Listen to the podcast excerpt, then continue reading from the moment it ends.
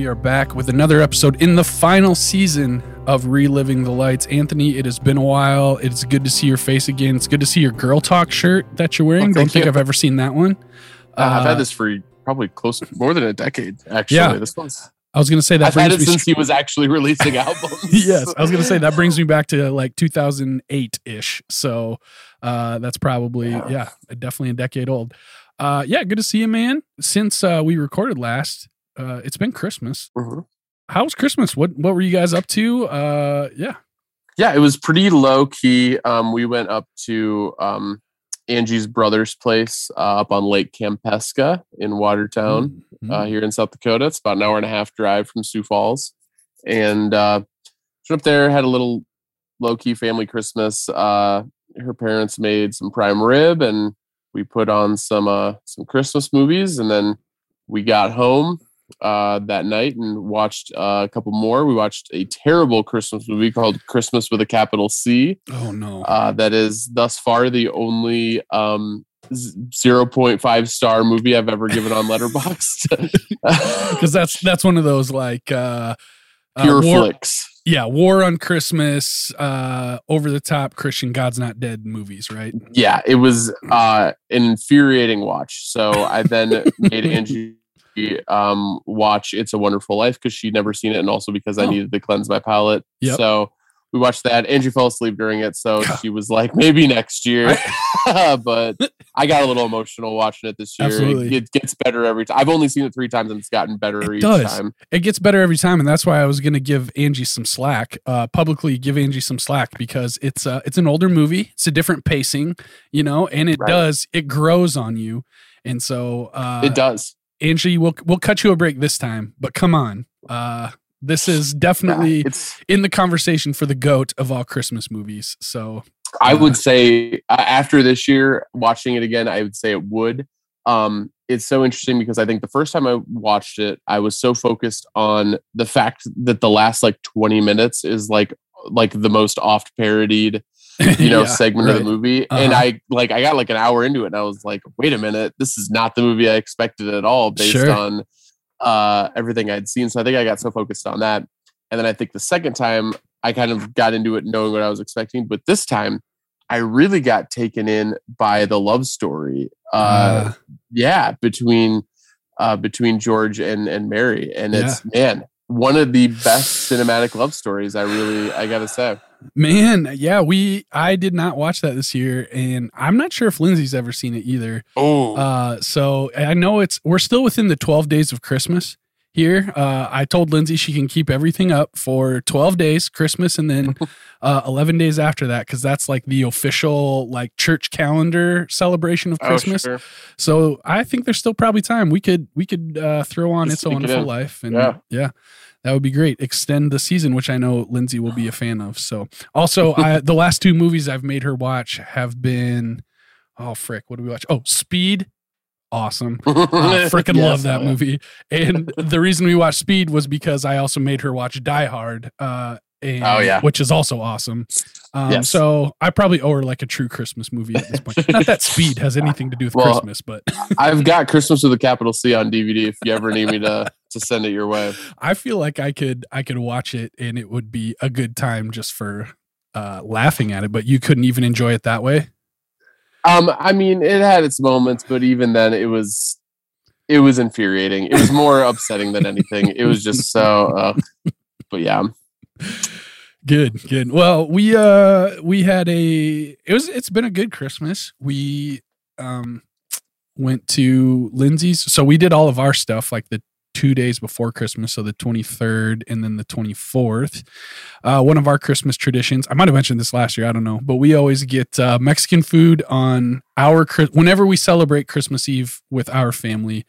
We get Mexican food. Uh we go home we open like the kids jammies christmas jammies that they get and then we put on a christmas movie so we did that can't remo- remember which one we watched um but i gotta tell you i don't have i mentioned uh how much frosty returns frickin' slaps as a christmas movie I don't know that you ever have. Ah, no. okay So you know the classics. you know, you got your your Yeah. Pearl and Ives or whatever, Rudolph Yeah. and Santa Claus coming to town, which is apparently a Burl and Ives. I think Burl Ives is a guy. It's uh, Rankin Bass.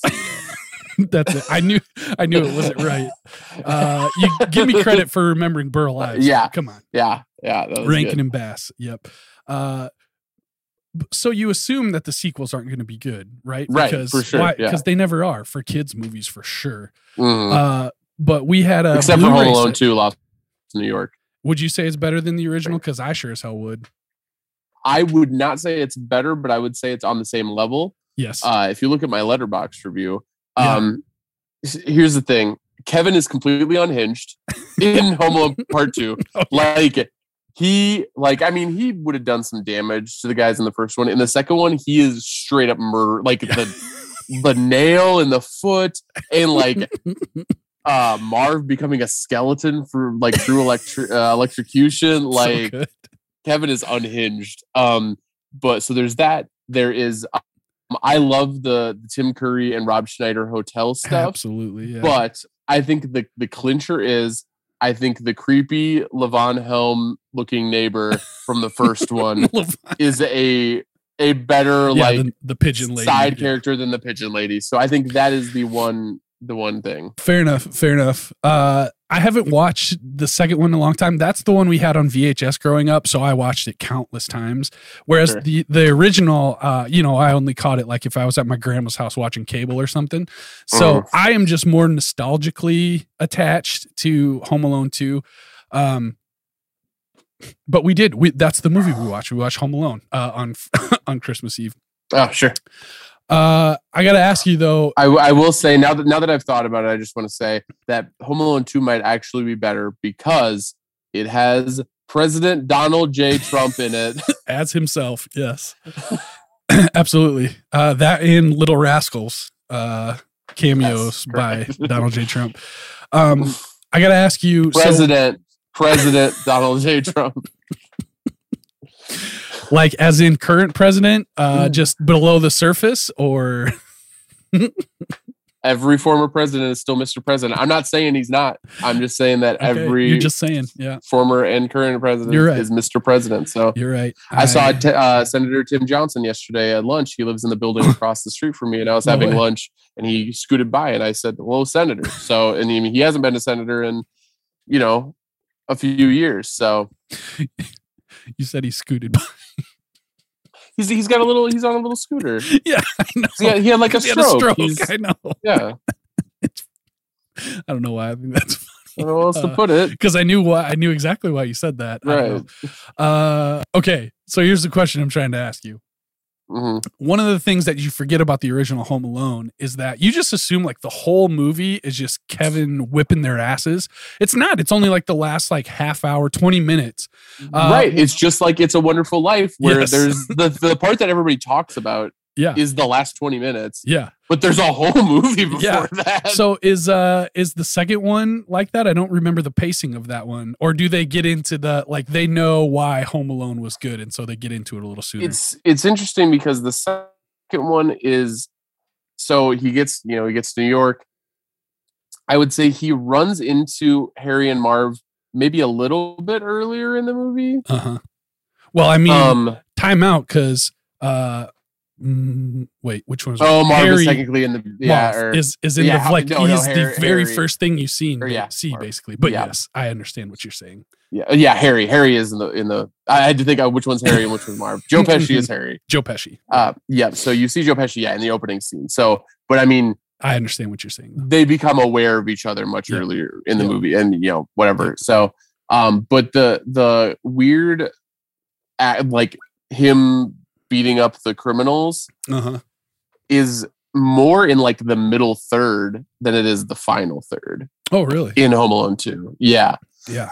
Well, when we uh next year when we start our uh October, hell, we should just do an October, November, and December movies podcast where we do horror movies in October.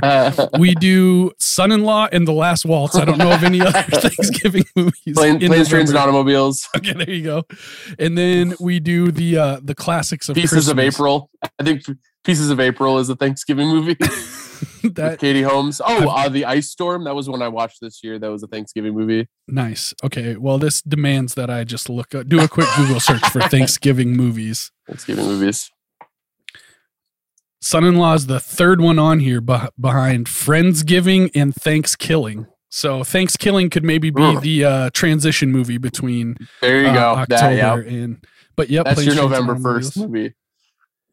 Uh, Grumpy Old Men is apparently a Thanksgiving movie. Oh, There's nothing. There's not much good on here. Les Bomb. Um, yeah, no, the ones you named: Planes, Trains, and Automobiles, Son-in-Law, uh, The Last Waltz. I think, and then if we did, uh, I would like to watch Grumpy Old Men just from uh, yeah. I watched it Uh, earlier this year. It was pretty good. nice. Still hold, So, held up, and the the sequel is maybe just as funny. Um, Grumpier. actually, I, yeah, yeah. Um, in the sequel, the Gramp, like the old old man character, uh, Mhm. Burgess Meredith, is Mhm. that's maybe my one of my favorite like comedic performances of all time. Nice. I know that he was like probably suffering from dementia at that point, but man, he was killing it in that movie. Yikes.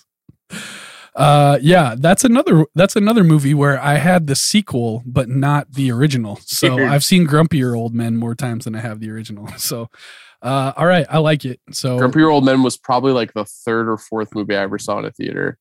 Actually, spectacular. now that I think about it, like in my first five, I for sure Father of the Bride 2 was one of the first ones I ever saw. Grumpier Old Men was one of the first ones I remember seeing, and Uh-huh. Home Alone 2 was one of the first ones I remember Heck seeing. So. I was seeing a lot of sequels right off the bat. Yeah, nice. All right, I like it. Uh let's uh pencil that in. So uh we'll take a break All from right. the OC podcast around this time next year and we'll uh we'll also record the October the holiday I don't know what we'll call it. Yeah. October, we'll figure we'll, November, we'll come up with something.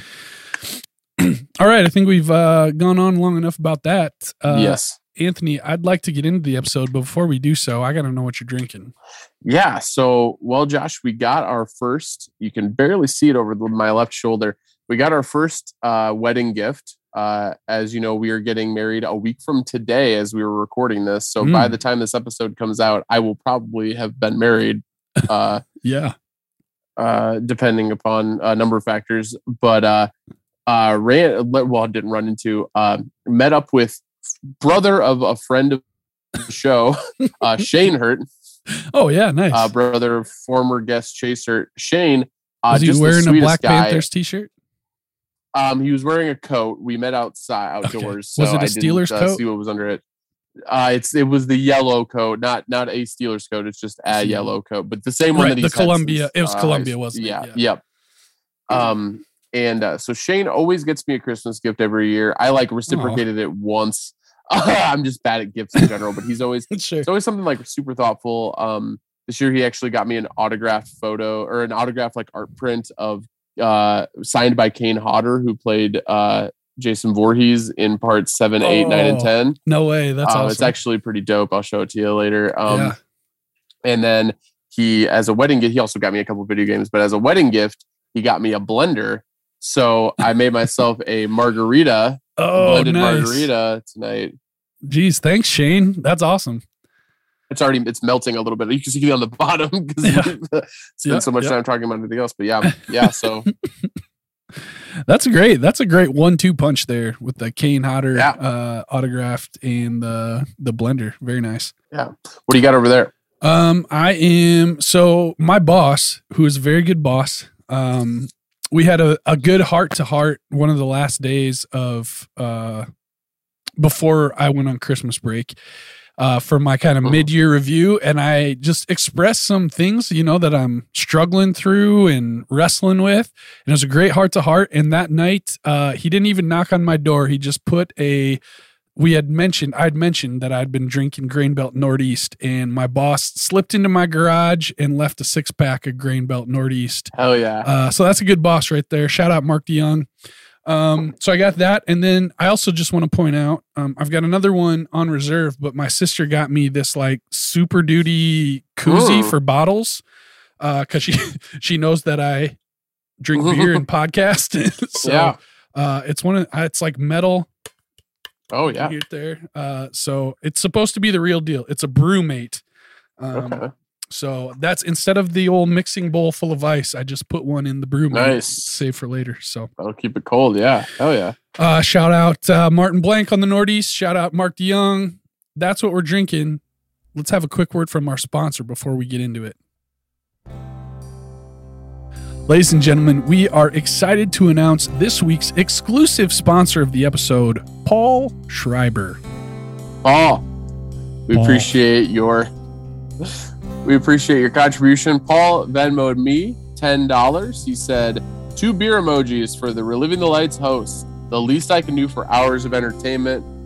Paul, a, at Ducky DPS on Twitter. Paul, we appreciate uh, we appreciate the beers. We appreciate the contribution.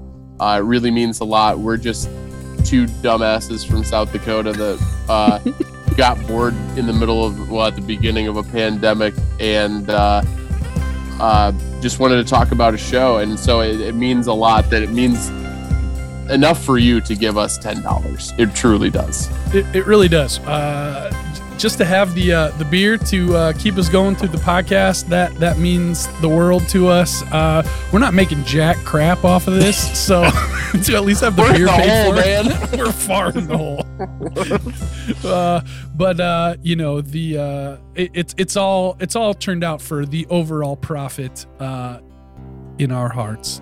So Paul, thank you. Uh, go ahead and give Paul a follow on Twitter at DuckyDPS. Uh, we love to to uh, talk to y'all on Twitter, and Paul chimes in quite often, so we appreciate you, Paul. That's it. Uh, let's get into this episode. let's do it All right, this episode is entitled "On the Outside Looking In." It originally aired November third of 2010. It's rated TV 14. It was 43 minutes long. Does Haven Iron Oak have anything to add to that? josh you know he does Of course. Hio says Hi, Julie, Julie starts her college classes and meets an interesting teaching assistant. Tammy Taylor has trouble fitting in with East, the East Dillon teaching staff. Luke Cafferty's tackle from the last game is questioned. Coach Taylor finds that he's now on the outside and set a new goal. Mm. Jess and Vince hit a bump in their relationship. Very informative. Lots of periods and new sentences. Not trying to run things on like Movie Dude one. I'd say the only the only sentence in question is Coach Taylor finds that he's now on the outside and set a new goal. Yeah, I That doesn't work grammatically. had a hard time. I've had uh, about a full margarita at this point, so I wasn't sure if I was just like I if I had to concentrate a little bit harder. But no, it looks like No. uh, it's just a mess of a sentence. Yep, yep, that's fine. I'm sure Haven Iron Oak doesn't have a have a buddy, you know, helping him uh, work through the synopsis, uh, like we are about to do, because we are rusty and neither one of us wrote the movie dude two synopsis. So uh, I've identified just a, a theme that we can riff off of here. And and you and I will just craft it together. We'll see how All that right. goes. We promise we'll get more professional again. We will. uh, will. even though it'll be probably like two more weeks before we can record another episode because I'm getting married. Yeah, So that that's how.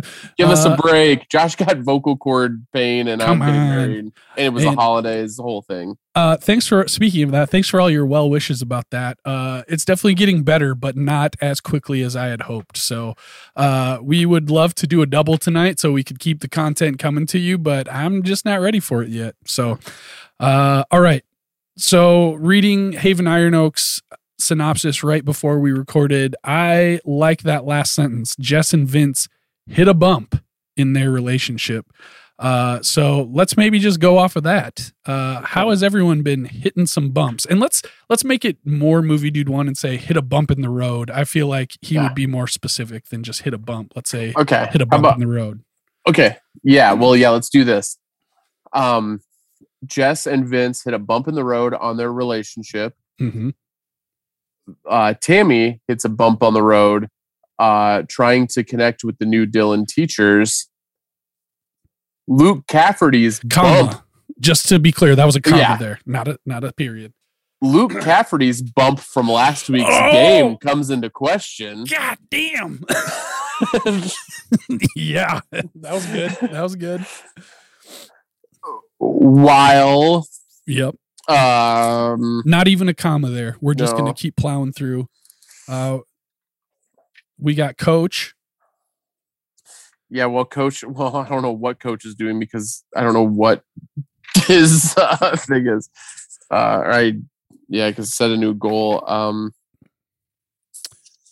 The set a new goal was what he writes on the whiteboard, I'm sure. how about Okay. Yeah. How about this? Mhm. Okay. Vince and Jess hit a bump in the relation hit a new bump in the road on their relationship. Tammy hits a bump in the road with um her new uh teaching staff. Luke's bump from last week gets called into question and so good. and Julie uh, gets a surprise bump in the road of life when she meets a new older man. yep. Uh, I got to get that down. All right. Uh, got to be honest. Think you kind of nailed that, at least uh, considering the circumstances. So, I learned from the you. best. Movie dude one. Uh, we miss you, movie dude one. All right, so that's uh that's the movie dude two synopsis. Yes. Oh, I thought you were gonna add something. Before no, I do. I I, I want to say before we jump into the episode, we do have to talk about something. Oh. um, and that is serious. uh, a birthday gift that was given to me by my fiance. Oh, um, oh yes. By the time that this episode is released, probably my my wife um uh so she went out uh, went all out and uh, got me a cameo from zach gilford oh my gosh. um that was uh just a very a very sweet gift because it was a very sweet message uh it was funny i was listening to uh episode one of season five today at work and you we were talking about cameos from zach Yeah. gilford in that episode and you were like ah it's pretty weak but this was he did a good was- job. it was very sweet. So we'll be sure to post that on the Twitter when this episode is released. Yeah. Um, and uh, I just want to say, uh, a happy late anniversary, Zach Gilford. Uh, his anniversary wedding anniversary was December 29th, the day after my birthday, a week before my wedding. he let you know that for he sure. He did let me know that. Um, and second, Zach, come on the show. Go on, Michelle uh, Zach. this is a good time for you to finish the series because he also mentioned in the cameo that he um, had never finished the series. And number three, Yeah. if y'all are out there listening and you're on Twitter, tag Zach Gilford and us in a tweet. Yes. A, telling him that you loved his cameo for Anthony, the host of Ruling the Lights. Yes. B, uh, to listen to the show and finish the series because he has never finished the series of Friday Night Lights. That's and insane. three, come on the show, Zach. Come on the show, Zach. Come on, man. Uh, I think. Do you think? I think we should go ahead and play the audio at least on here. Mhm. Okay, here we go. Uh, here is the message from Zach Gilford from Angie to Anthony. Anthony, what up, man? Zach Gilford here from Friday Night Lights. I heard a few things about you. Well, Angie reached out. Um, I heard y'all are getting married on January 6th. That's amazing. I got Mhm. married on December 29th, so literally like a week before you were going to. But mine was nine years ago. Our anniversaries are going to be really close. Uh, in Vegas, super fun. Um, she says you're the love of her life and that you love FNL and Oh, me. man. Well, thank you very much. I- She says you even have a podcast called Reliving the Lights. I'm gonna have to check it out. Um, I've never actually finished the show, but it's always interesting hearing people's takes on things. Um, so maybe I'll look into it and listen to a little bit of your podcast. Uh, but she says you love FNL like Buddy loves the Panthers. That's super sweet, man. Like, it was it was an honor to do a show that connected with so many people so much. But most importantly, December 28th, the day before my anniversary, is your birthday. And happy, happy birthday. I don't know how old you're turning. If you're just getting married, who knows? Maybe you're 21, maybe you're 31, maybe you're 41. It doesn't matter. Have the best birthday. Have the best wedding. Have the best life. I'm so happy for you guys. Angie, thanks for reaching out. All right, y'all. Clear eyes, fill hearts, can't lose. Peace. Heartwarming, heartwarming stuff from Zach Gilford there. Mm-hmm. Fantastic job. All right. Well, thanks for sharing that with us. Uh, shout out Angie for for getting that cameo. Yes. cameo. Fantastic. All right, let's get into it. This episode starts out with we got our little opening montage here with Slammin' Sammy. The thing I want to talk about, welcome to Buddies.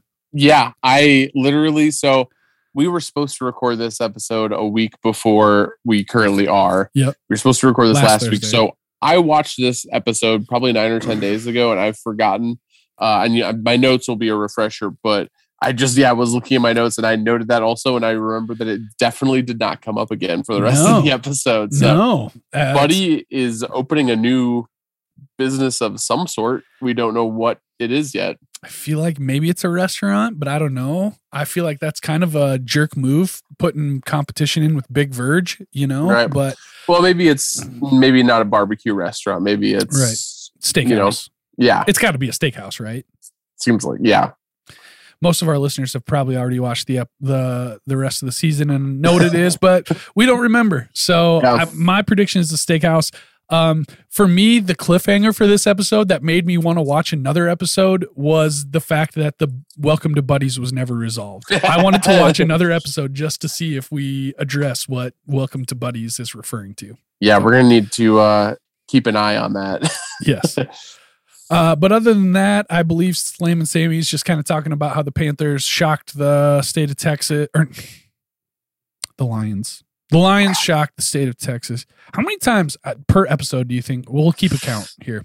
yeah. Uh, but uh, Slammin' Sammy's talking about how the Lions have shocked the state of Texas. We get a, a shot of the the coaches, um, the East Dillon coaches, uh, reading the Dallas Star. Billy Riggins's very pumped up about it. Um, they got a little story in there about the East Dillon Lions shocking the world. Uh, Yeah. And uh, Coach Stan has a quote in the the article. The quote is, "The East Dillon Lions are hungry to feed on you. You can run, but you cannot hide." Very Coach Stan. Very Coach Stan.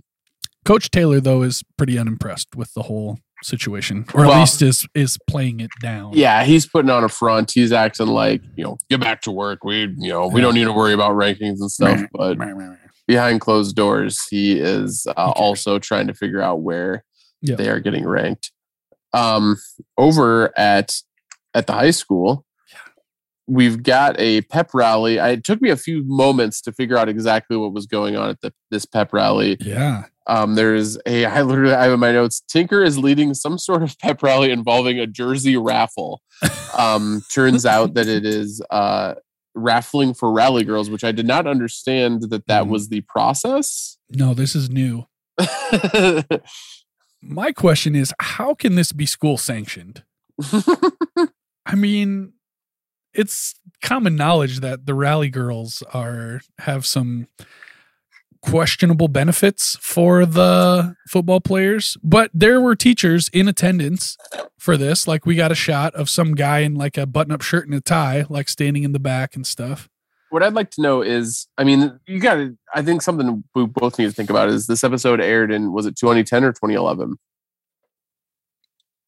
Either way, it was at 2010. least 2010. okay. So it was over a decade ago. Yep. Probably coming up.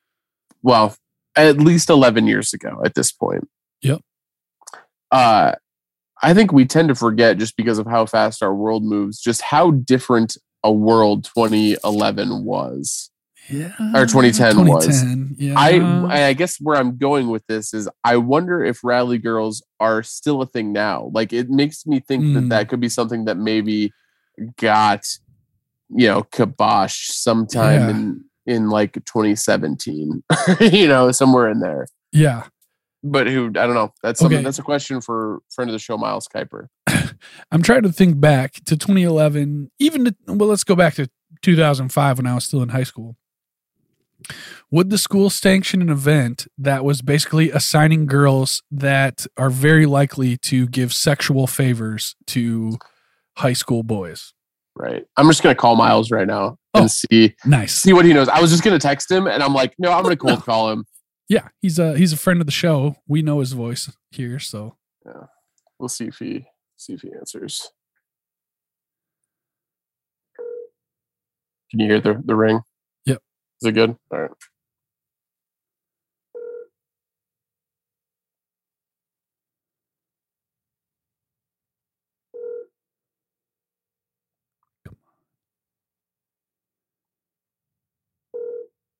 I feel like four rings is it's Yeah, uh, not gonna happen. Well, this is Miles Kuiper. Ah.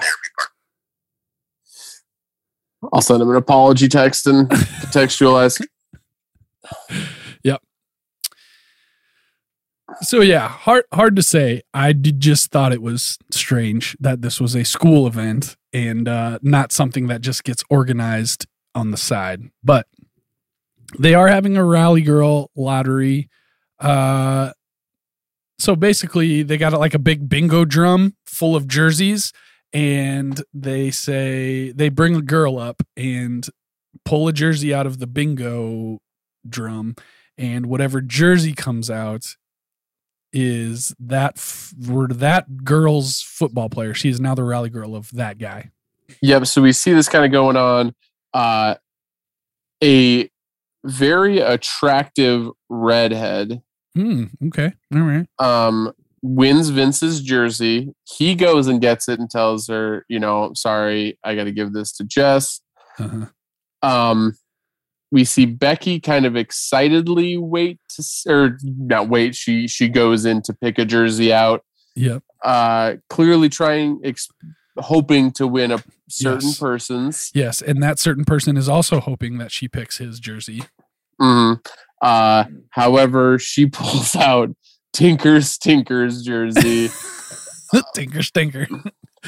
uh yeah, which you know, if you're not gonna get Luke's, uh that certain someone, if you're not gonna get his, at least you got Tinker's, because you know Tinker's gonna treat you right. You know. yeah. Um, I also did note in this scene that Tinker do be sweating while he's leading this pep rally. Oh, he do be sweating. Uh yeah, so Becky's maybe a little disappointed, but we definitely get the impression that Luke is jealous about the whole situation. Next, we see a shot of outside of East Dillon. Epyck is smoking on a picnic table. We don't know it's Epyck yet, Epyck yet, but it is. Uh, Tammy finds her out there, asks her to stop smoking and go to class. Epyck is pretty closed off, as we expect her to be, um, Yeah. based on the freaking teachers' lounge bitching about her. yeah. Yep. She's uh she's a tough cookie. she has no interest in hearing what Tammy has to say, and she uh, just gets up and leaves campus right in front of Tammy at the end of their conversation. She doesn't even go inside the class; she just leaves. All right, next, coach calls Vince into his office. Vince has gotten some letters from big universities that have interest in him. It's like the first day that they can send out that kind of thing, initiate contact with juniors in high school. So we find out Vince is a junior. I don't know if we knew that already, but I we didn't think I did, but Yeah. Which means he was a sophomore last year. So it's one another one of those. I because I feel like they knew that this was the last season. Like going Yeah. into season four, even I think that they knew like okay, season five is the end. So yeah. I don't know. It seems like you didn't need to for him to be. Anyway, doesn't matter. right. Uh, maybe if it was his senior year, like that would have to take a much bigger role in the season than they wanted yeah. to, right? Like, That's possible. But Vince, yeah, has gotten some letters from big universities. Coach seems pretty excited for him, but maybe a little worried too when Vince leaves. I felt like there was a little look of like, uh, okay, Mm, Um, but Vince is pumped. He can't believe it. I, it appears he never even really thought that. thought that was an option. Yeah. Yeah. So, uh, yeah, he's pretty excited. Next is the opening credits, and I just want to note that I had one of those like, man, I love this show moments during the opening credits. Uh, that just happens periodically from time to time. So, want to make a notice of it. Oh. Next, uh, it's practice. yeah, we've got practice. Um, Luke and Tinker are, just can't stop talking about where the Lions are going to be ranked. Yeah. Uh, coach kind of gets on them. Uh, Billy gets on uh, Hastings' ass uh, for resting during practice too much. Yeah, fair. And uh, coach kind of pulls Billy aside and says, Hey, you know, go easy on him a little bit. So we see maybe Coach has a bit of a soft spot for whatever reason for Hastings. Maybe he reminds him of uh, uh, Peter Berg's character. Yeah, I think uh I think he just knows that uh Huxton Ruckleberry's not necessarily cut out for football yet. He hasn't got Right. the I mean ostensibly this is his uh first week of practice. Yeah, right? they- so he doesn't know what this can- is all can about yet. he can see the talent in him. He doesn't want him to scare him away. Yep. Yep. Uh, next, we see a shot of the hallway in the high school. The football guys are enjoying treats from the rally girls that were put in their lockers. Most uh, most of the players have cookies and baked goods and whatnot. Uh, Huxton Ruckleberry got porn, Yes. so his rally girl isn't wasting any time whatsoever. Yeah, she she knows about that was a line that made me laugh out loud when they're going through. I got cookies. I got Rice Krispie treats. I got porn. uh, but meanwhile, also we find that Vince did not get anything. Yeah. So he goes to talk to Jess, who is supposed to be his rally girl because he turned down Mora. Uh, Jess says, you know, maybe the rally girl thing really isn't for her. Uh, Vince says, all right. Uh, so I should go get a rally girl. It would drive you nuts if I had a rally girl. Jess assures him, no, uh, I'll be all right. And so Vince's like, okay, and walks away. But Jess has a pretty worried look on her face. Yeah, this is a real like strike one. Come on, Vince. Uh Yeah. Like hmm, uh think about this. Strike two, as we find out later, he goes back and picks the same girl. Yeah, could he not have like gotten Yeah. some other less horny rally Yeah. girl or, you know, I don't know. Um no, I was going to debate you about the hotness of Mora, but I'm not going to do that. I feel like we don't need to go there. Okay. Uh, next, we see Tammy pitching her after school mentoring program to the teachers. Yeah.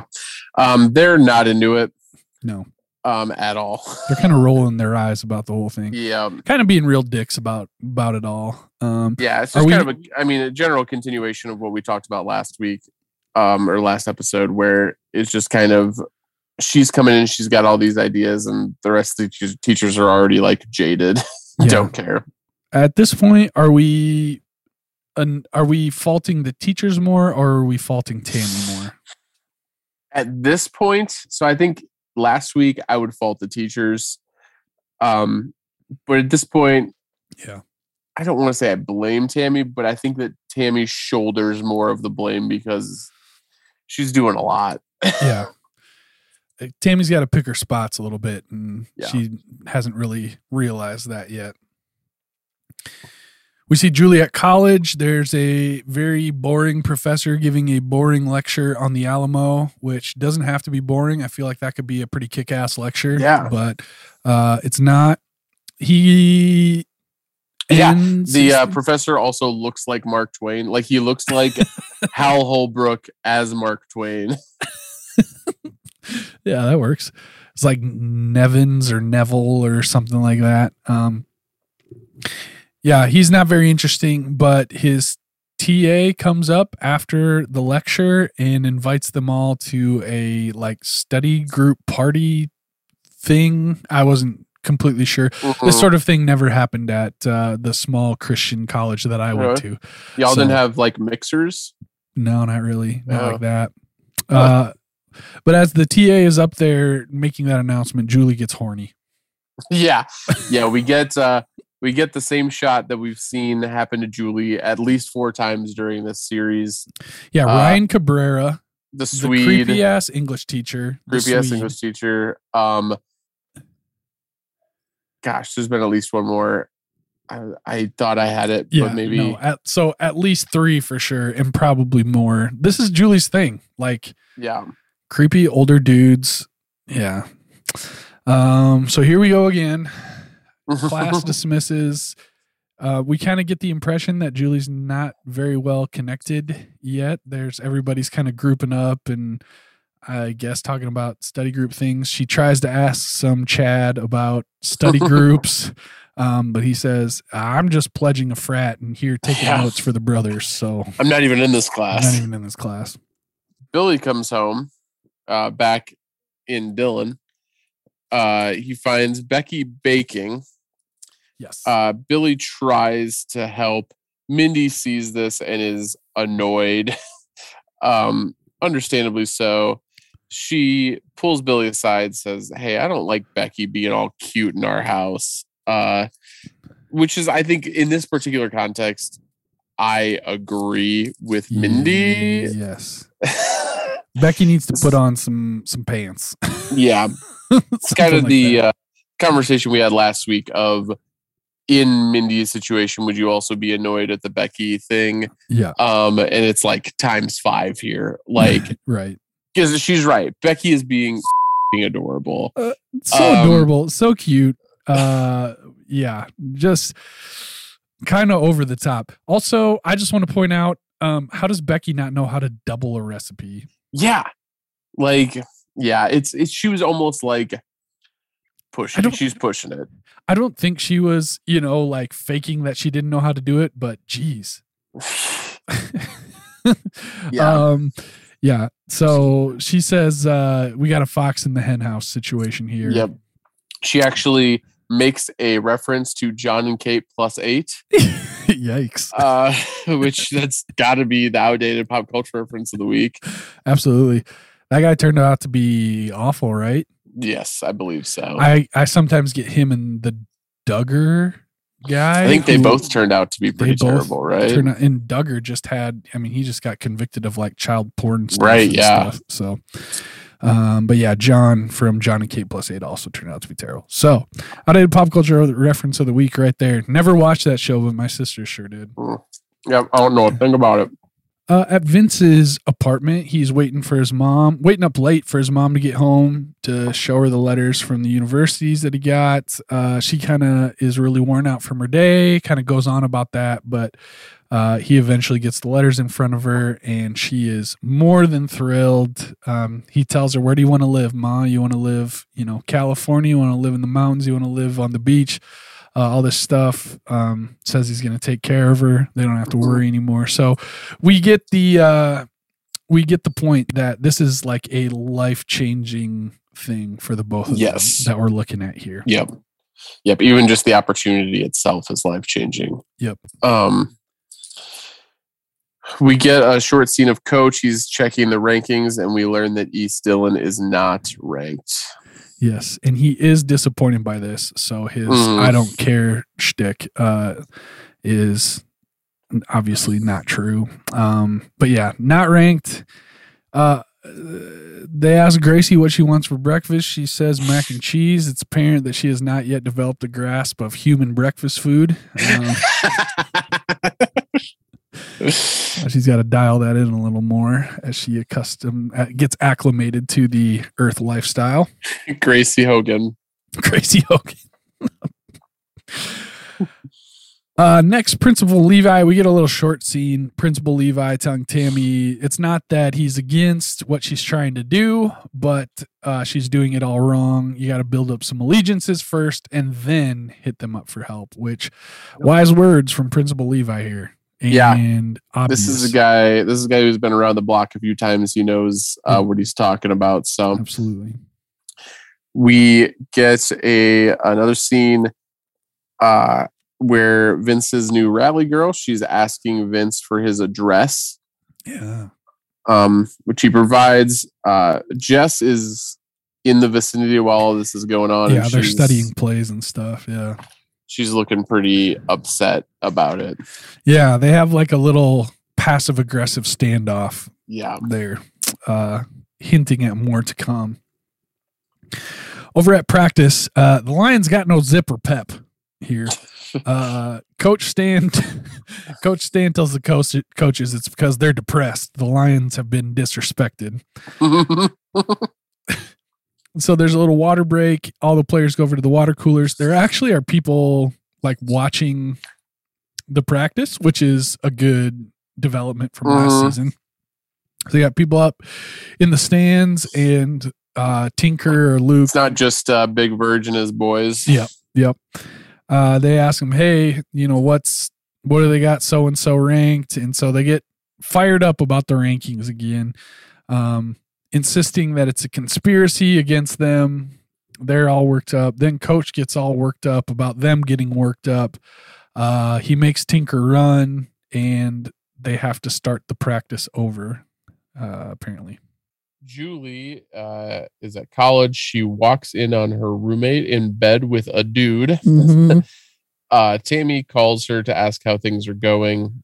Um, she's seeming a little overwhelmed by the entire college experience. Uh, I think we've maybe got a potential uh, Rebecca from Son in Law situation almost happening.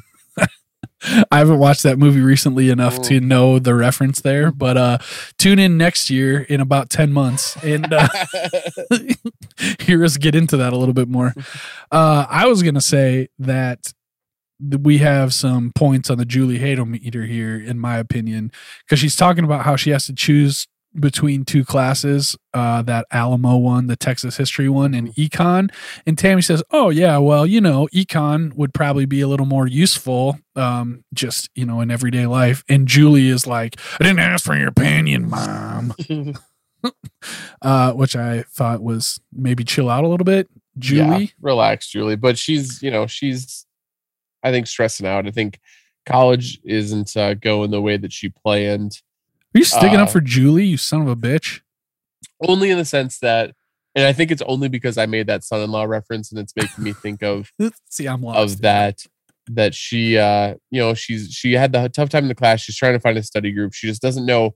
She isn't prepared for this situation. Yeah. Um, which is it's interesting to me. Like always talking to people, and I, I'm interested in your take on this too because I was really bad at high school, but I was really good at college.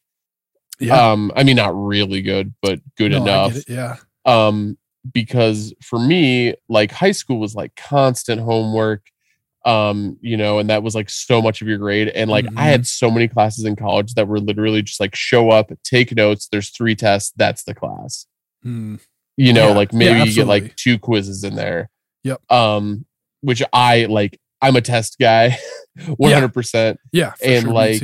I it's always fascinating to me having that be my strength, seeing people who like excelled in high school like just completely struggle in college and just not know how to adapt to it. Mhm. You know? Yeah, yeah. So um Okay, you know, man, I think that's maybe what's going on with enough. Julie here. Um just trying to be a little bit bit empathetic. Uh but yeah, she definitely, you know, she's she's still in my negative side here. She, you know, she's gonna get involved, uh, it seems like, with this TA, which is such a freaking Julie move. Jeez So- Louise.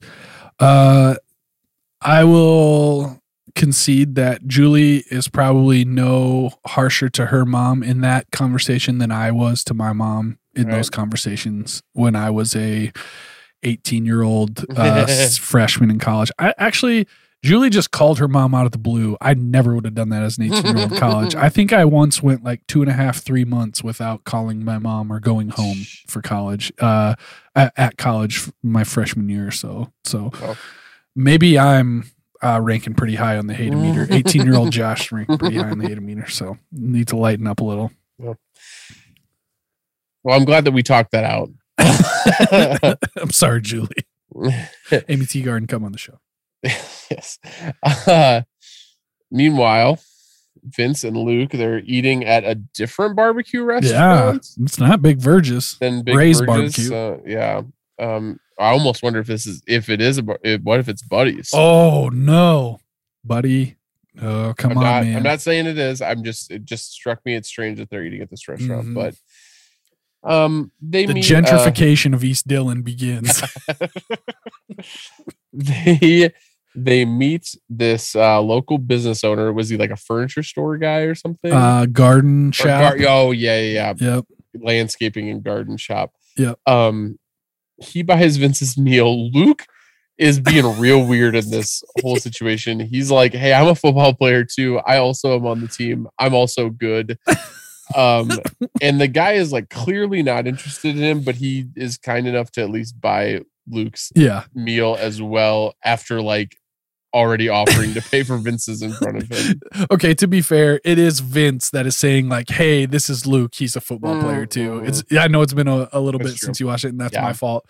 Uh, but Luke is Luke is weird anyway though, because he's like pissed off, and Luke is like asking Vince if Huxton has been pissing him off lately. Uh, and Vince's like, "Man, you've been you've been angry a lot lately. You need a hug or what, man?" Uh, but yes, Vince is definitely getting the uh the majority of the love from Bob from the garden store Yes. here. Yeah. Bob reluctantly buys Luke's meal. Next, uh, Buddy tells coach he'll be getting a call from the athletic administration about Luke's big hit last week, which uh listeners from last week will remember that I was like, that can't be a legal hit, right? That was Yeah.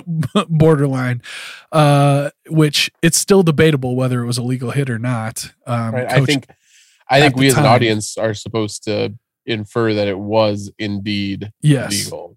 I, to be fair hell of a hit uh and would not be legal in the NFL these days right that's like if you leave your Mhm. feet that's not legal but in 2010 in high school Texas high school football would have been they are going to have a hearing about Luke's big hit that was borderline illegal.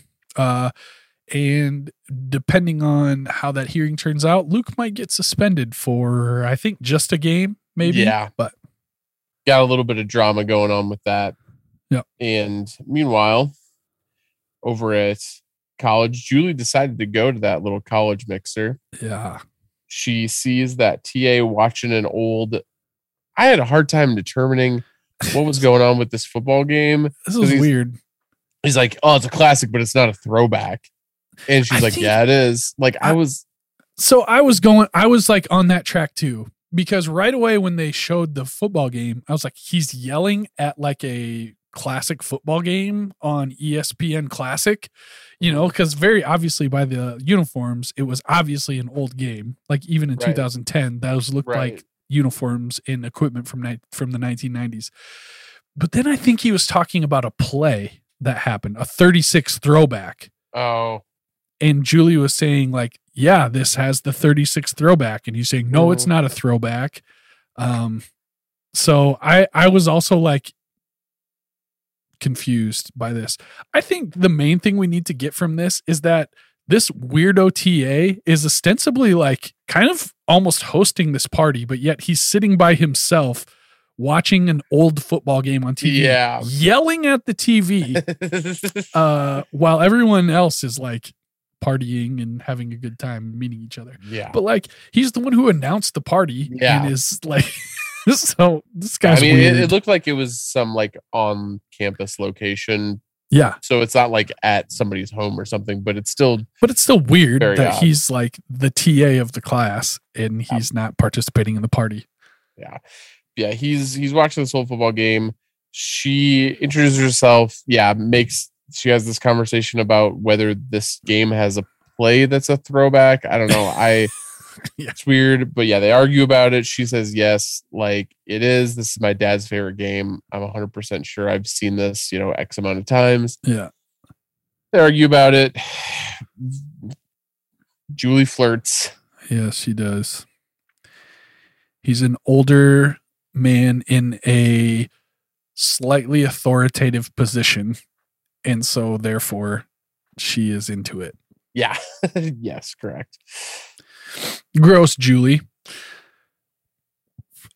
Next, Jess uh, confronts Mora, the redhead, in the bathroom. Uh, apparently, Mora put her panties. I hate that word. Yeah. Mora put her underwear in uh, Vince's locker. Yeah. Just like an obvious step too far. That's that's bold, even for a rally girl. I feel like. I mean, I'm not sure I want that. If I'm Vince, I'm not sure I want that. well, like Mora, not an ugly girl, but like how you can like you're not hot enough to end this relationship, sweetie. I'm sorry. this is Jess we're talking about here. yeah. She Jess had some moments where she smiled big in this episode. We're just like, oh my gosh, Jess, mm, so beautiful. Uh, Mora, I would not say that. So yes, I am with you on here. uh, Jess confronts her about the underwear in the locker. Mora claims that, watch, I'm going to have your man in two weeks. hmm Jess obviously takes exception to that, and they throw hands in the bathroom. Yep. They get into a pretty serious physical altercation.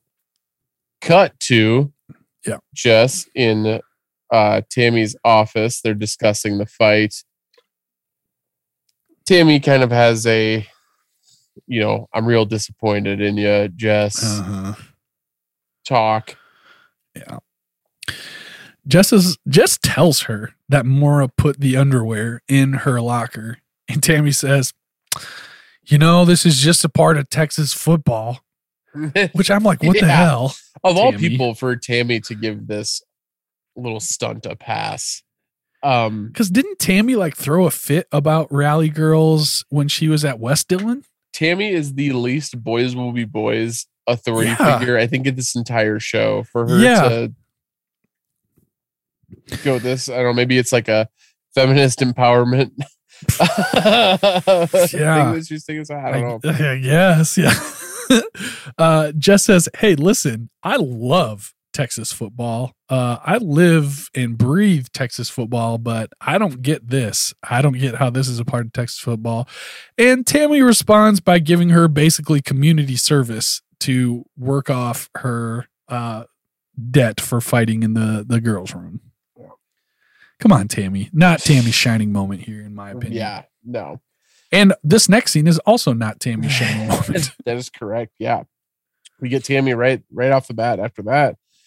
She kind of finds the faculty talking uh that about how they go to a happy hour every like once a week. Is it like every Tuesday or something like that? Thursday, yeah. Every Thursday.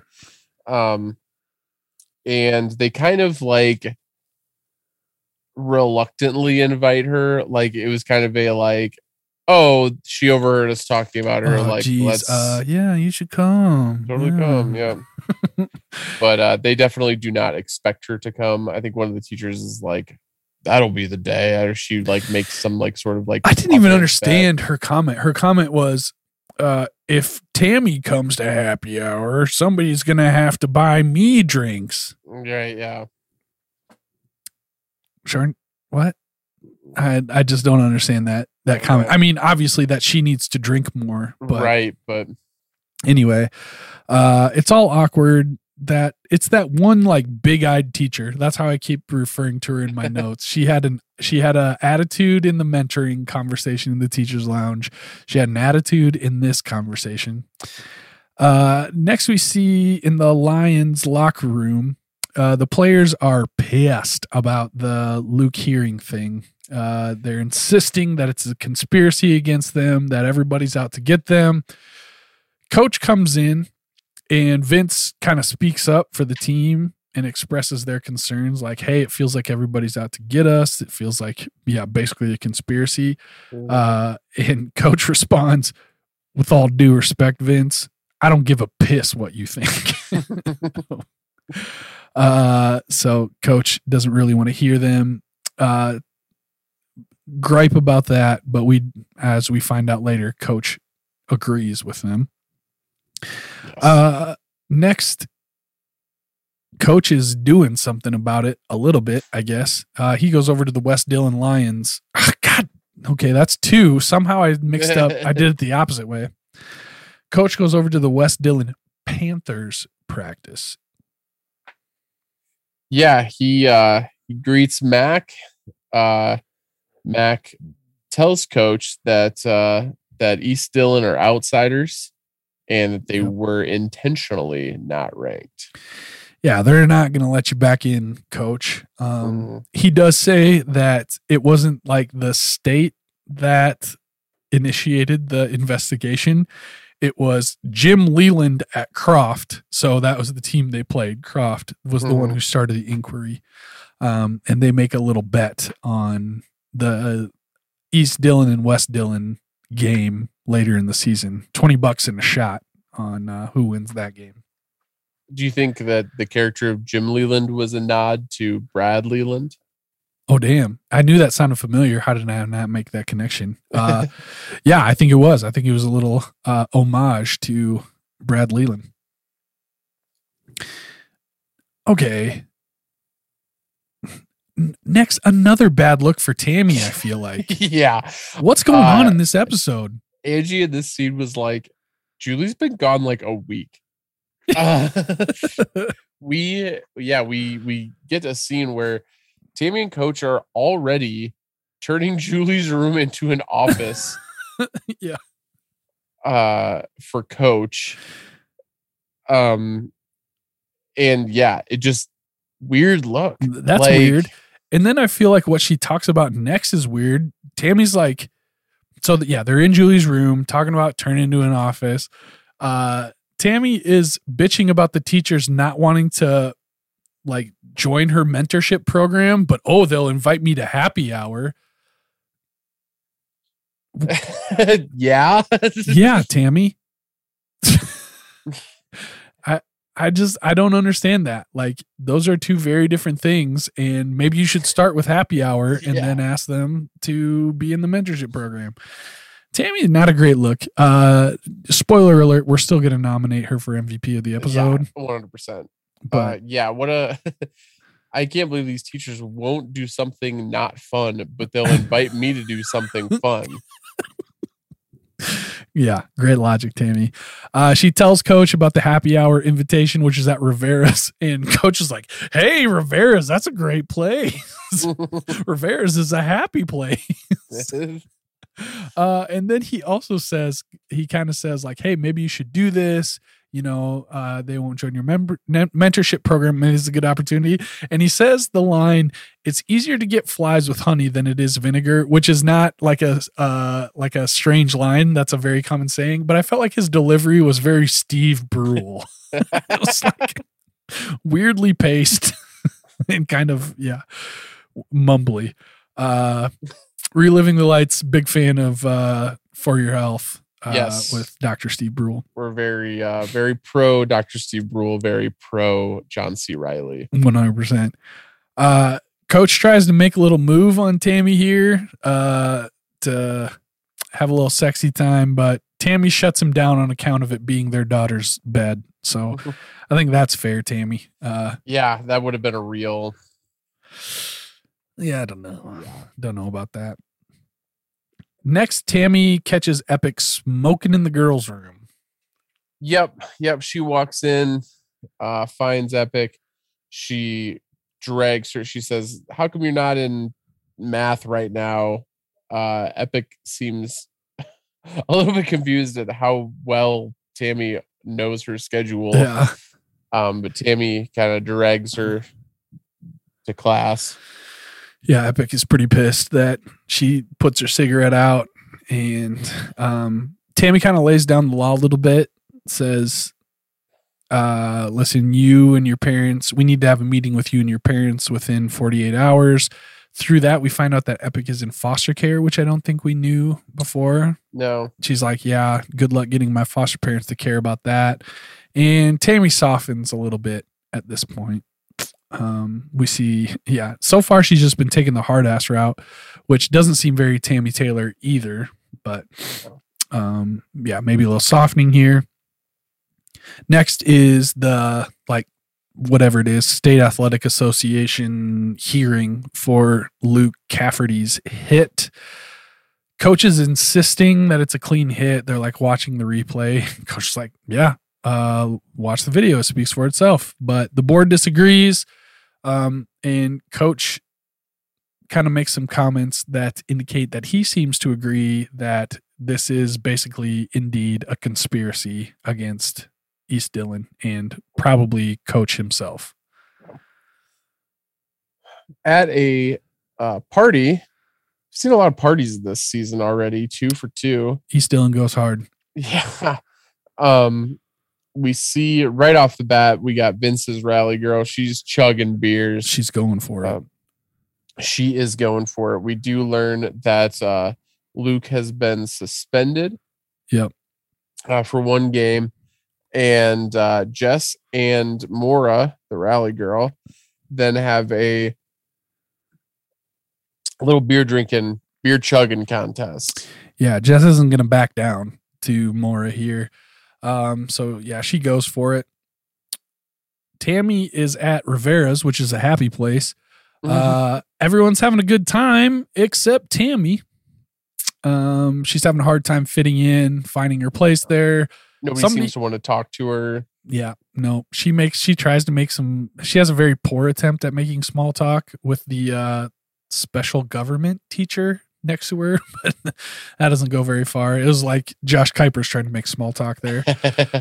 uh somebody spills a drink on her and she's like you know what? I'm just gonna head out. Uh, i got a baby at home. So she goes outside. We see a shot outside and i have in my notes oh sh- that's where glenn kissed tammy.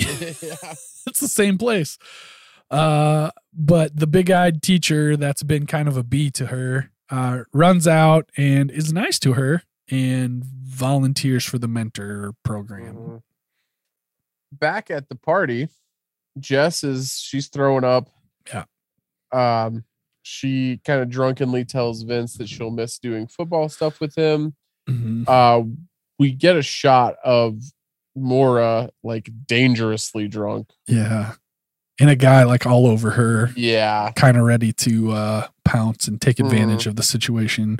And Jess, even though she's extremely drunk, is kind of trying to stick up for Maura yeah, little bit. trying to be protective at least a little bit. Uh, Luke is also drunk. He's starts some shit with Hastings, uh, but gets pulled away by Becky. yeah. Before he can get in trouble. Uh, I, so in this scene, it really appeared to me that they were at Carroll Park, which was like with the lights and kind of Mm. the like covered basketball area that we've seen. Uh, I mean, I know it's East Dillon. I didn't hear any hip hop music playing, but it seems strange to me that uh, they would be having a big kegger in the uh, Yeah, public park. But I'm pretty sure that was the same. I didn't even spot. notice that. I just kind of, I think, in my mind, assumed that it was a like a, a house. Just they were like in the Yeah, no, the there was a shot, it, and it's just such a unique thing. I remember watching the basketball scenes from Carroll Park where they have like the at the terrible form from Huxton, uh, but the covered like basketball area, like that just seems unique to me. I've never seen Sure. like you know just a roof over the basketball, and that's where that's the kind of situation they were in. So anyway, uh, unnecessary side note there. That's right. Uh, well, Luke tells Becky that he uh, traded Tinker a pig Maribel, his pig Maribel. to have. Is this the pig that Tinker was kissing in the last I'm episode? assuming I so. He straight up says. Tinker is in love with her. and he's trying to kiss her. This is weird. I'm considering revoking Tinker's MVP status from last episode, Right. uh, pending an investigation There's laws against this kind of thing. into, Tinker. into what's going on with Tinker and this pig. Uh, I'm increasingly more like let love be love, you know, but damn Tinker, this is pushing it. Yeah. Uh yeah, very weird. Uh but yes, Luke has obtained Becky as his rally girl. Um he does invite her into his house. I got to assume his parents are there, so that's uh knowing his parents and their Yeah. attitude towards uh ladies and especially Becky. That's a pretty bold move even for drunk Yeah. Luke. Uh she does decline. Um she leaves, but they have a nice moment on the porch. I have in my notes here. Becky's my favorite at this point. I just love Becky right now. Yeah. Yeah. And Luke is in his feelings about Becky as Mhm. I if I were in his shoes, as would 100%. I. Yeah, I don't remember liking Becky this much. Maybe I did before, but for sure on this rewatch, uh, at this point, I'm a Becky fan. Becky does return back to the Rigginses, Mindy and Billy's. Mindy is waiting up for her, and she is pissed about the fact that they didn't know where Becky was. They've been waiting up half the night for her. Um, Becky has this line that kind of breaks your heart a little bit. Becky says she's not really used to people noticing. Mhm. Damn. Um, but you can tell that even though she's in trouble, Becky actually feels pretty loved at this point. This yeah, this was her. a a weird, almost like character tonal shift for Mindy, who went from like being pissed about this entire situation to um, I thought it was interesting. We got a shot um, of where in the in the background we see Mindy talking to Becky, and she's like, "We've been waiting up for hours."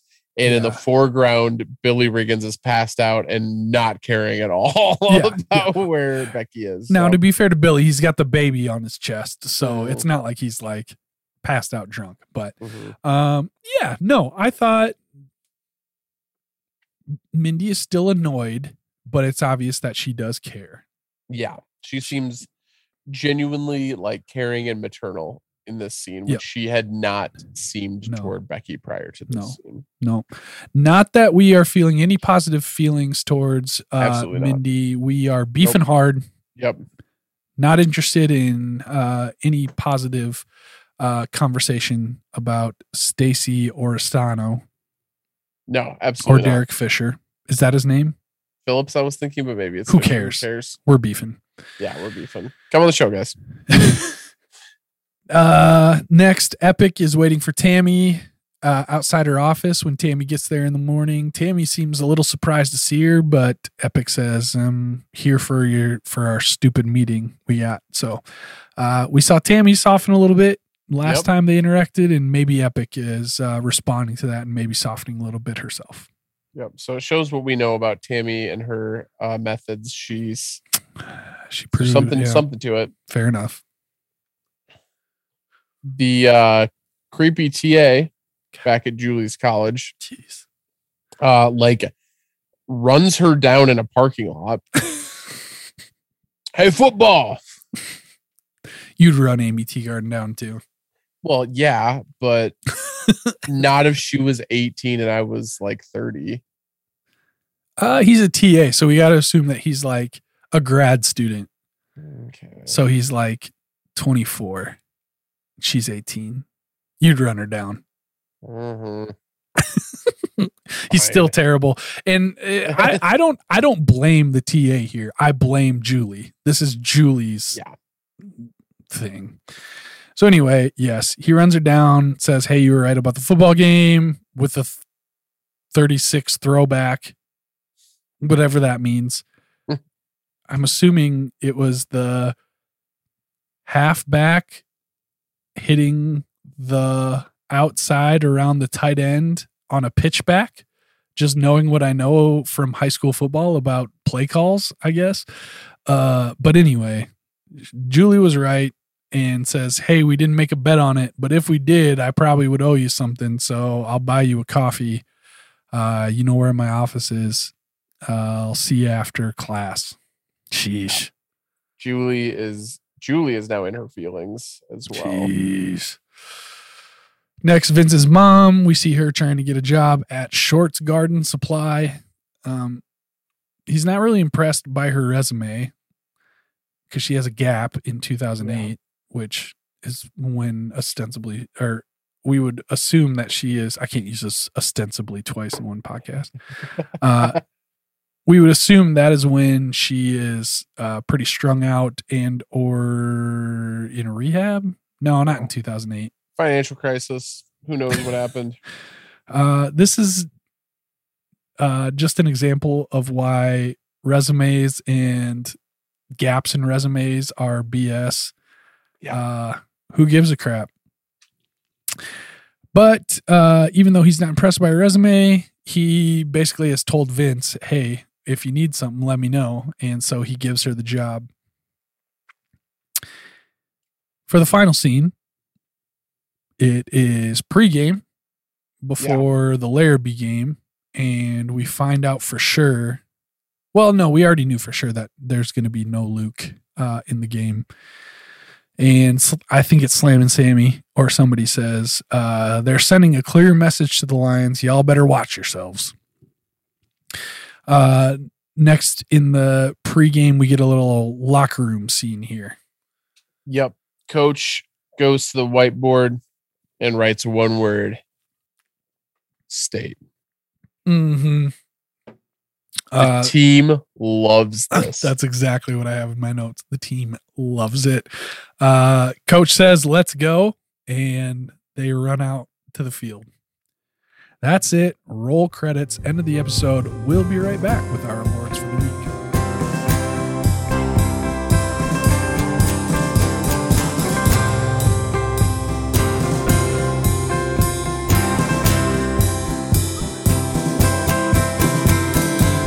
All right. We're back. It's time for our awards for the week. We're going to start out as we always do with the Coach Taylor Inspo rating. Anthony, how inspiring was Coach this week? Honestly, that final scene alone is like worth eight points. You liked it. I did. I thought it was great. I thought it was perfect. I was a little underwhelmed. Um, I want a speech. I want some rousing words, but you know, maybe less is more. Right. I think that's the thing with coach. I think he knew that no matter what he said, this would get it, get people going.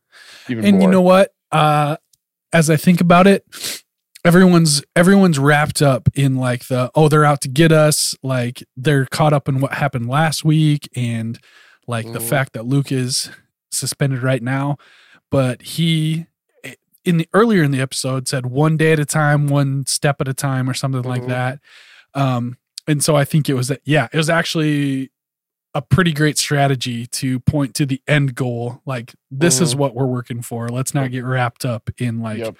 the BS that's happening right now. So Success is the best revenge. I'll uh I'll come I'll come up with you a little bit. I was thinking like a lot lower. What'd you say an eight? I think at least, yeah. I think that I think that final scene alone is worth an eight. Sure. Um, So- I was thinking much lower, like a like a four, but I definitely, as I think about it, I just was not impressed in the moment. But now, as I think about it, I think it was better than I had uh, thought. So uh, I would probably come up to a six. Let's split the difference and go with a seven if you're okay with it. Yep, I'm good with that. Julie Taylor Hateometer, uh, I've already mentioned and already debated myself basically that uh, I thought her conversation with Tammy on the phone uh, was not great, but I kind of get it because I was also a kind of a 18 year old that ranked high on the Hateometer scale at times. so I have a little compassion for it. But what do you think? Where, how hateable is Julie here? She's back on her bull for sure. Oh, 100%. Yeah, she's hateable. She's just not hateable, hateable. Um, I don't know. I'm thinking like a three or four. Let's go four. Okay. I can be a little soft on the Tammy thing, but she's just so predictable at this point with the TAs and all that crap. Sadly, no Tim Riggins, no Big Rig beer tally.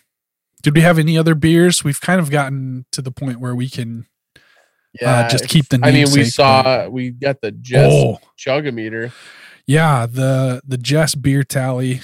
Um, we saw her chug at least one beer bong. Uh, you know, typically is that a beer in a bong? I've never even seen a beer bong in my life.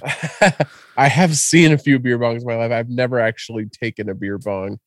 Um, but I believe it is just one uh 12 ounce to 16 ounce beer. I Yeah. Okay. Well, we'll we'll give the Jess beer tally at one, but there were many more implied. Yeah. Yeah. She was she was puking. All right. She do be puking. She do be puking.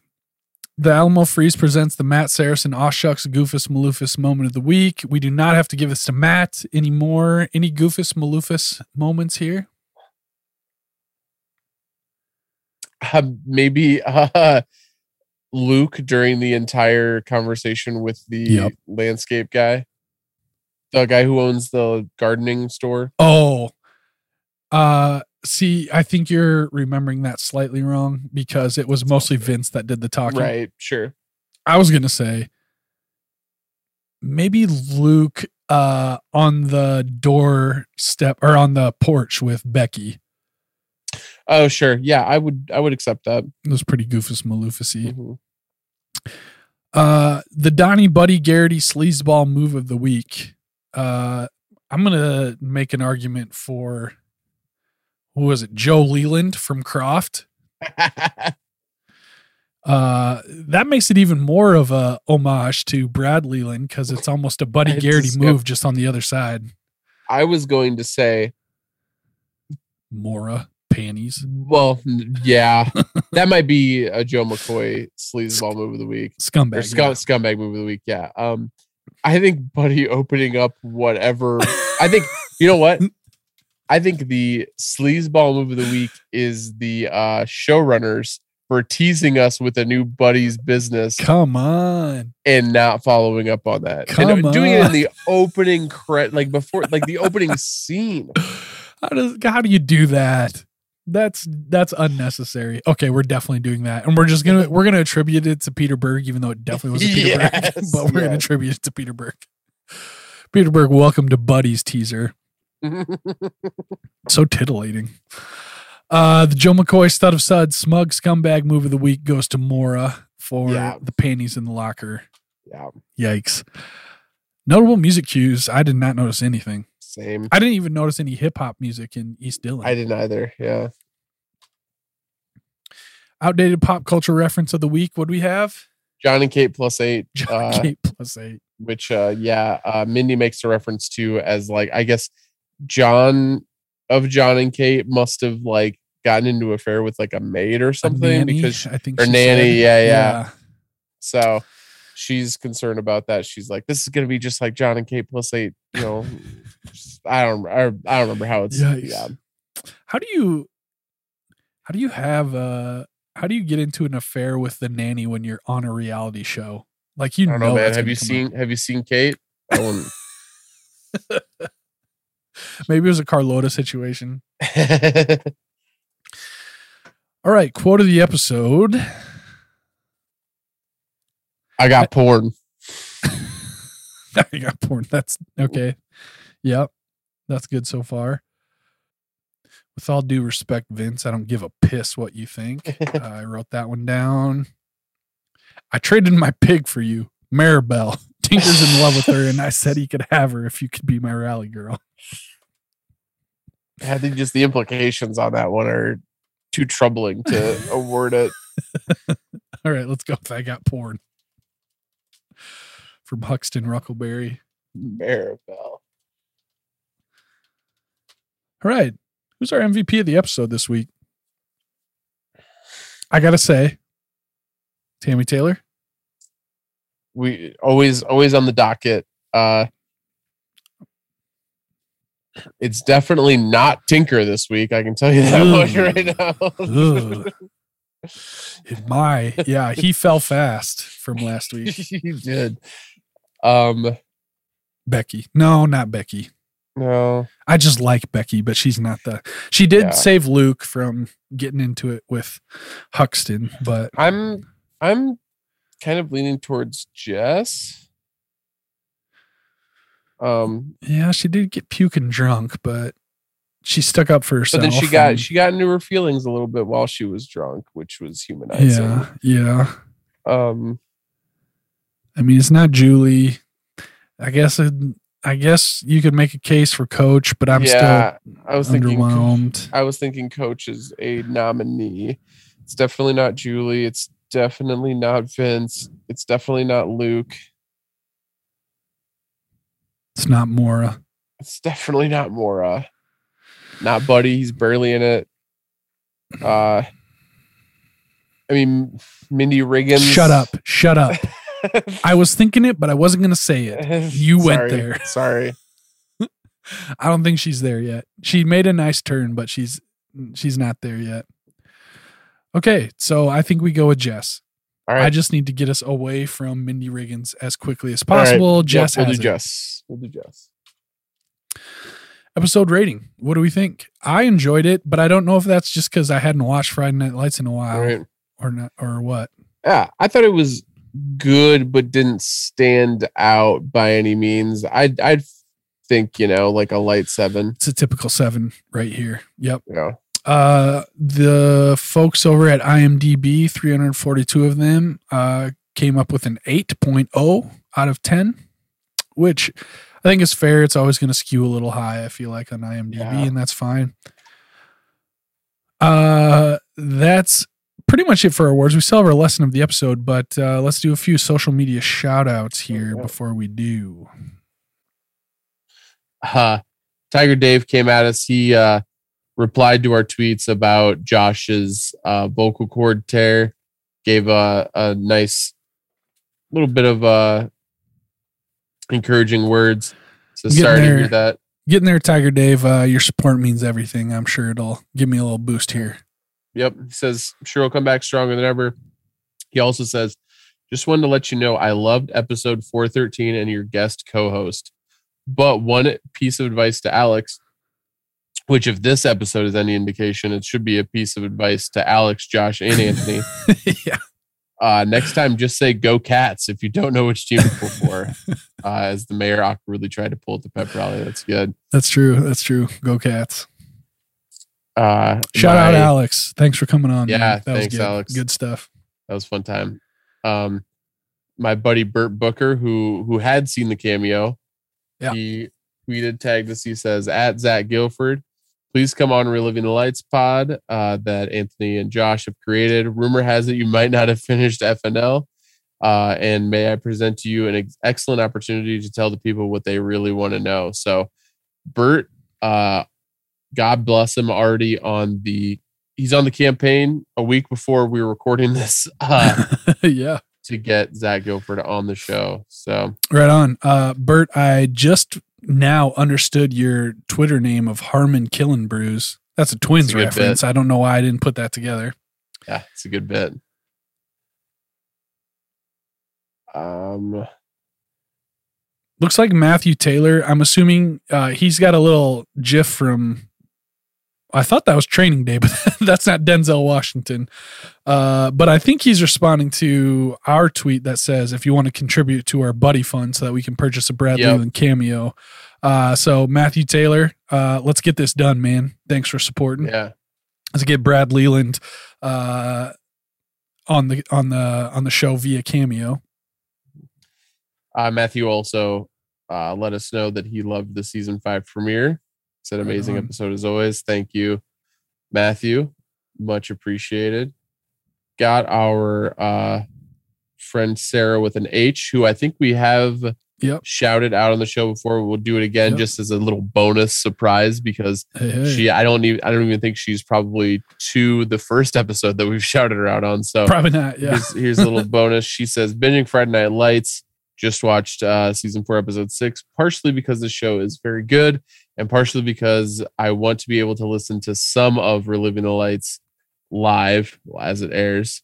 Yeah. Um, At so we, rate- we we hope you we hope you get there too. Yeah. We, At the rate we've been going, you probably are going to catch up. But uh, Yeah. I, pick honestly, up here. our, our show is probably more of a burden uh to get through than yeah, no doubt. Than Friday Night Lights. So, It's like three times as long at least. So so Sarah, thanks you, thank you so much for listening. We appreciate it. Um, Yep. We hope that you hear this sooner than later.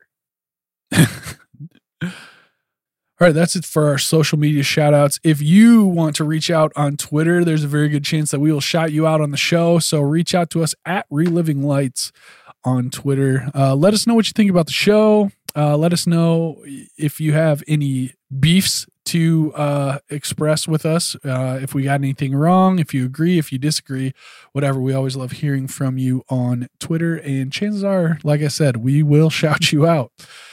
Don't reach out on Facebook. Uh, Nope. We've basically abandoned it. Uh, Just we walked away and let it Yeah. burn. yeah. All right, Anthony. Uh, since we've done our social media shout outs, that means we need to identify a lesson of the episode. So, what's the moral? What's the takeaway? What's the lesson that we can learn that we can take and apply to our everyday lives? if you're in a relationship and for whatever reason if it's uh, a school activity a job whatever it is that has you on some sort of forming some sort of work relationship with a beautiful girl uh maybe pick your spots with it um maybe play it a little close to the chest because uh probably your significant other is gonna be suspicious of it from the jump anyway. Mm, Uh, so maybe don't lean into it no, so hard. No. Great advice. Uh, my lesson that I took away from this is if you have a beautiful young girl like Becky as your rally girl, don't trade her for a pig. That pig doesn't love you. And even if you that pig does love you, that's not acceptable in a society. No, we live in um, a society and uh you can't love a pig. Sorry. Yeah, I I mean I I get if you're if you're doing a solid for your buddy, that's one thing. Sure. If you're saying, hey, you know what, you're into this girl, you want her to be your rally girl, that's one thing. but Ugh. let's maybe leave farm animals out of the equation. Tinker stinker. Yikes. Tinker, stinker. Yikes, bud. All right, we'll we'll end there uh for the week. Before we go, I I just got to say something. Shout out to our listeners in the West Indies. Shout out to our listeners in Laos. Shout out to all of you wherever you are, wherever you're listening from. We're glad that you're along for this journey. Last season, we are nearing the end. Uh once again, as if you hadn't heard it before, uh subscribe to our OC podcast whenever that comes out. You will Yeah. definitely uh hear I about wonder it. if it would be wise to rebrand just to keep all of our sh- episodes under one show umbrella, I've thought about that where too, we yeah. could say like season one, reliving the lights, season two, California, here we come, Yeah. Yeah. season three, something else. We just we need to come up with uh, a name for the for the yeah. umbrella name. Yeah. Yep. All right. Well, if you have any suggestions for that, what the overall Oh yeah. name of the show should be after we branch out uh, into other shows, let us know. Let us know your ideas uh, because it took us like how many weeks to figure out what this show is going to be called after if you've been listening from the beginning, you know Yeah. that we recorded at least four or five episodes without settling on a a title. So we shout out, shout out to the season five episode yeah. one guest who came up with reliving the lights. Thank Yeah. you, Jimmy. Yeah, right on. All right, that's it for the week. Uh, it's been a pleasure getting in, back into it with you, Anthony. It's been a pleasure getting back into it with you all. Uh, happy New Year. Merry belated Christmas. Uh, happy belated anniversary to Zach Gilford. And we will see you next week for another episode of Reliving the Lights, a Friday Night Lights rewatch podcast. Bing bong. Let's touch God this time, boys. Let's touch God.